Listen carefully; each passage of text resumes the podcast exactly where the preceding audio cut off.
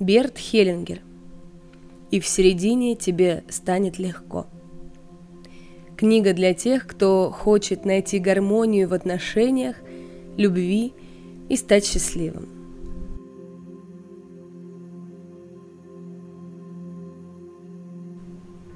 Границы совести.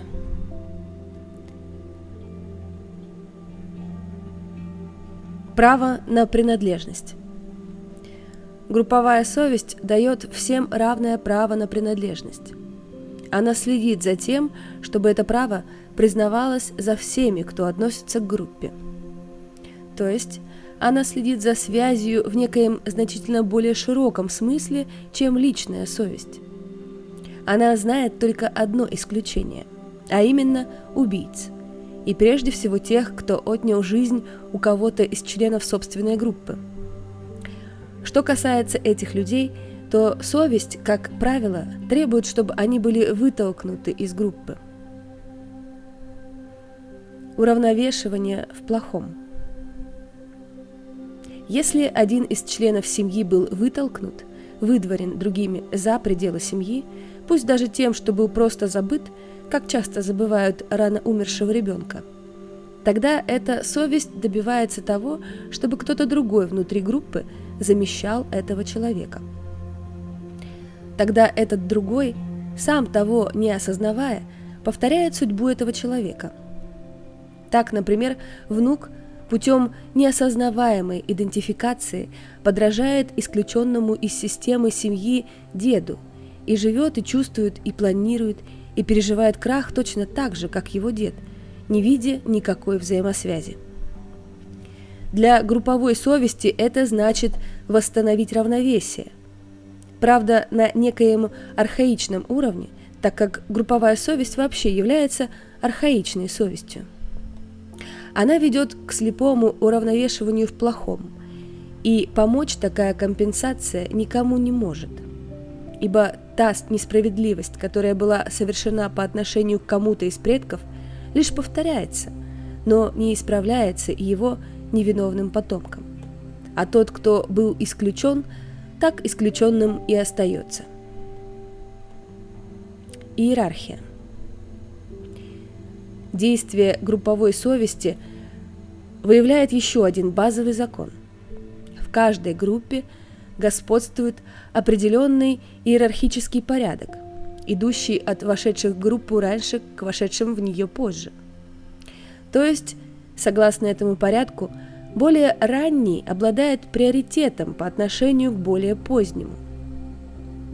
Тот, кто вошел в группу раньше, например, дедушка, стоит в этой иерархии выше, чем вошедший в группу позднее, например, внук. А вошедший в группу позже – стоит ниже вошедшего в группу раньше. Поэтому при восстановлении равновесия в соответствии с требованиями групповой совести здесь нет справедливости по отношению к более поздним, как будто они равноправны с более ранними. Архаическое уравновешивание принимает во внимание только более ранних и пренебрегает более поздними – Поэтому групповая совесть не позволяет, чтобы более поздние вмешивались в дела более ранних. Ни для того, чтобы добиться их прав на их месте, ни для того, чтобы на их месте искупить их вину, ни для того, чтобы задним числом избавить их от их скверной судьбы. Потому что под влиянием групповой совести более поздний реагирует на такую самонадеянность потребностью в крахе и гибели – Поэтому, если кто-то из членов рода демонстрирует саморазрушительное поведение, и если этот человек, преследуя, как ему кажется, благородные цели, сознательно того не замечая, устраивает себе крах и гибель, то в большинстве случаев он является тем нижестоящим, кто своим крахом, словно с облегчением, наконец-то воздает должное кому-то вышестоящему. Так самовольно присвоенная власть заканчивается бессилием, самовольно присвоенное право – несправедливостью, а самовольно присвоенная судьба – трагедией. Я приведу несколько примеров на эту тему.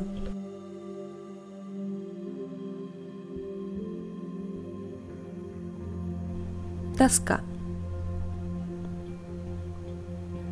Одна молодая женщина испытывала незатихающую тоску, которую никак не могла себе объяснить. И вдруг какой-то момент ей стало ясно, что чувствовала она не свою собственную тоску, а тоску своей сестры, дочери ее отца от первого брака.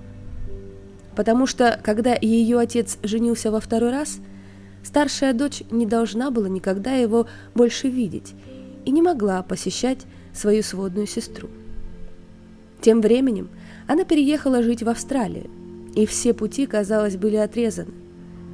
Но молодая женщина все же восстановила с ней связь, пригласила ее к себе в Германию и послала ей билет.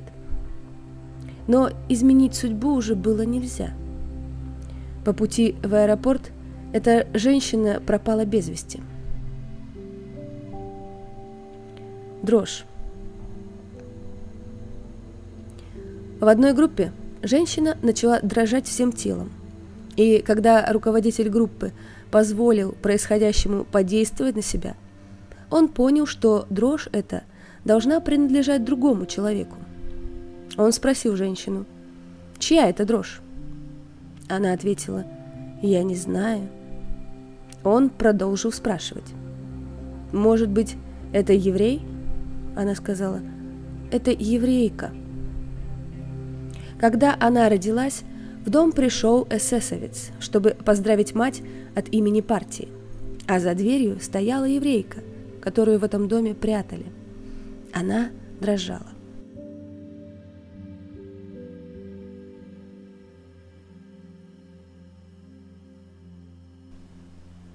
Страх. Некая пара вот уже много лет состояла в браке. Но общего жилья у них так и не было, поскольку муж утверждал, что найти подходящую работу он может только в каком-то далеком городе. Когда в одной группе ему указали на то, что там, где живет его жена, он мог бы иметь точно такую же работу, он на все находил отговорки. Таким образом, стало ясно, что его поведение имело еще и какую-то другую, скрытую причину. Его отец многие годы провел в одном очень далеком санатории, так как был болен тяжелой формой туберкулеза. И когда он приезжал домой, его присутствие ставило под угрозу здоровье его жены и детей.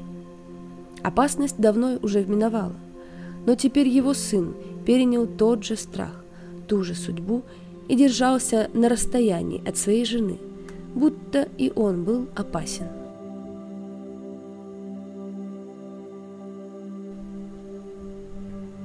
Ложный адресат.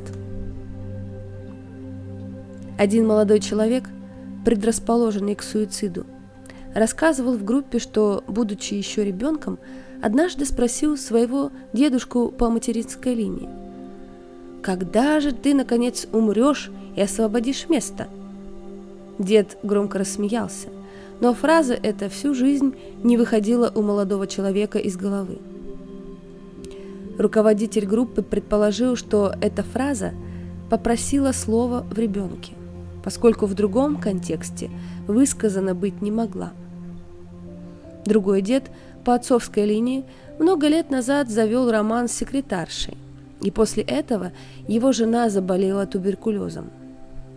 Место фразы «Когда же ты, наконец, умрешь и освободишь место» было здесь, хотя дед ее, возможно, даже не осознавал. Это желание осуществилось. Жена умерла. Но теперь ничего не подозревающие члены семьи, рожденные позже, невинно-виновно взяли вину и искупление в свои руки. Сначала сын помешал тому, чтобы его отец извлек пользу из смерти матери, он удрал с секретаршей. А потом внук вызвался взять гибельную фразу на себя и искупить вину, и стал предрасположен к суициду.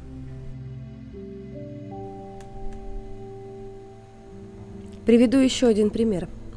Об этом случае мне рассказал в письме один мой клиент, и я перескажу его дословно. Искупление. Прабабушка этого клиента вышла замуж за одного молодого крестьянина и забеременела от него. Еще когда она была беременна, ее 27-летний муж умер 31 декабря. Как говорили, нервной, от нервной лихорадки. Но множество происшествий, случавшихся начиная с этого времени, указывает на то, что эта прабабка уже в браке имела связь со своим будущим вторым мужем, что смерть ее первого мужа была с этим как-то связана. Подозревали даже, что он был убит. Прабабка вышла замуж за второго мужа, прадеда клиента, 27 января. Этот прадед погиб при несчастном случае, когда его сыну было 27 лет. В тот же день, 27 лет спустя, точно так же при несчастном случае погиб внук этого прадеда. Другой внук в 27 лет пропал без вести. Ровно через 100 лет после смерти первого мужа прабабки, 31 декабря и будучи 27-летним, то есть в том возрасте и в тот же день, когда умер ее первый муж, один правнук сошел с ума – и 27 января, тот день, когда прабабка выходила замуж за второго мужа, повесился. Его жена была в то время беременна, как и прабабка, когда умер ее первый муж. Через месяц после того числа, которым было датировано письмо, сыну повесившегося мужчины, то есть праправнуку прадеда клиента, исполнялось 27 лет – у моего клиента было нехорошее чувство, что с этим сыном может что-нибудь случиться. Но он думал, что опасным скорее может быть 27 января, то есть день смерти его отца. Он поехал к нему, чтобы его защитить, и вместе с ним отправился на могилу его отца. После этого его мать рассказала, что 31 декабря этот сын совершенно свихнулся – он уже возился с револьвером и готовился совершить самоубийство. Но ей и ее второму мужу удалось тогда его отговорить. Это произошло ровно 127 лет спустя, после того, как 31 декабря 27-летним умер первый муж прабабки. Остается заметить, что никто из них ничего об этом первом муже не знал – Таким образом, плохое событие продолжало оказывать свое трагическое воздействие вплоть до четвертого и пятого поколений. Но история на этом не закончилась. Через несколько месяцев после письма этот клиент приехал ко мне в полной панике. Он находился на грани самоубийства и был уже не в состоянии справляться с мыслями о суициде. Я велел ему представить себе, будто он стоит перед первым мужем прабабушки, посмотреть на него, низко до пола, перед ним склониться и сказать «Я отдаю тебе должное. У тебя есть место в моем сердце. Пожалуйста, благослови меня, если я останусь». Затем я велел ему сказать про бабушки и про дедушки. Какой бы ни была ваша вина, я оставляю ее с вами – я всего лишь ребенок. Затем я попросил его представить, что он осторожно вынимает голову из петли, медленно отходит назад и оставляет петлю висеть. Он все это проделал.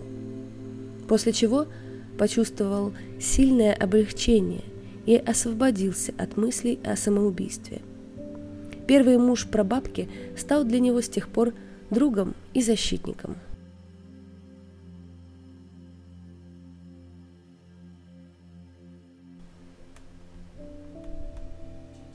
Решение.